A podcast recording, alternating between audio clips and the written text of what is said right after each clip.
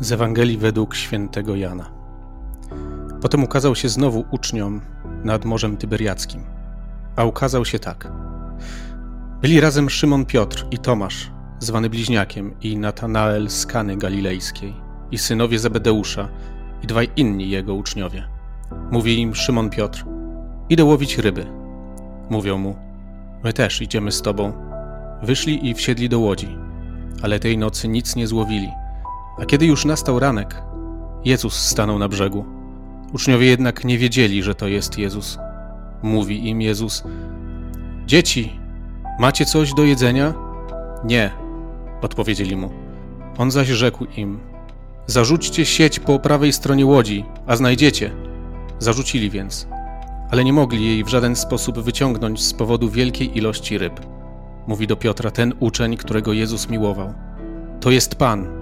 A Szymon Piotr, usłyszawszy, że to jest Pan, odział się, bo był rozebrany i rzucił się do morza. Inni zaś uczniowie przypłynęli łodzią, ciągnąc sieć z rybami, bo byli niedaleko od brzegu, tylko około dwustu łokci. Kiedy więc wyszli na brzeg, widzą żarzące się węgle i leżące na nich ryby i chleb. Kiedy więc wyszli na brzeg, widzą żarzące się węgle i leżącą na nich rybę i chleb. Mówi im Jezus: Przynieście z ryb któreście teraz złowili. Poszedł więc Szymon Piotr i wyciągnął na brzeg sieć pełną wielkich ryb, bo było ich 153. A chociaż było ich tak wiele, sieć się nie zerwała. Nie wiem jak wy, ale święta wielkanocne są dla mnie bardzo e, ważnym, bardzo duchowym, bardzo mocnym przeżyciem. Za każdym razem inaczej. Nie dość, że każdy wielki post wydaje się inny, to za każdym razem triduum paschalne prowadzi mnie duchowo w jakiś inny sposób. I tak do Wielkiej Nocy, do zmartwychwstania. Ale bardzo bliskie jest mi też to czytanie, które już pokazuje trochę inną rzeczywistość. Uczniowie już wiedzą, uczniowie dowiedzieli się o tym, że, że Jezus zmartwychwstał. I nagle osadzeni są znowu w pewnej codzienności.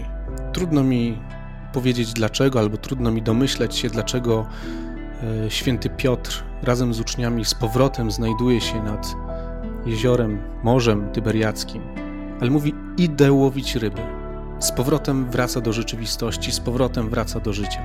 Jest to mi bardzo bliskie, bo tuż po świętach, niektórzy wcześniej, inni później, wracają do pracy, wracają do życia, idą łowić ryby, idą pracować. Wchodzą znowu w ten tryb, i ja wchodzę znowu w ten tryb codzienności ale coś jest inaczej, bo z jednej strony doświadczam tego, że życie prowadzi mnie w ten nurt codzienności, ale z drugiej strony na brzegu stoi On, na brzegu stoi zmartwychwstały Jezus i niekoniecznie widzę Go od razu, ale to, co to słowo do mnie dzisiaj mówi, to to, że Jezus zwraca się do mnie. Zarzućcie sieć po prawej stronie łodzi, a znajdziecie. Zmień swój schemat, zmień swoje działanie. Zaufaj mi. I obok mnie jest człowiek, który rozpoznaje Jezusa. I nie dość, że go rozpoznaje, nie boi się powiedzieć, że rozpoznaje go.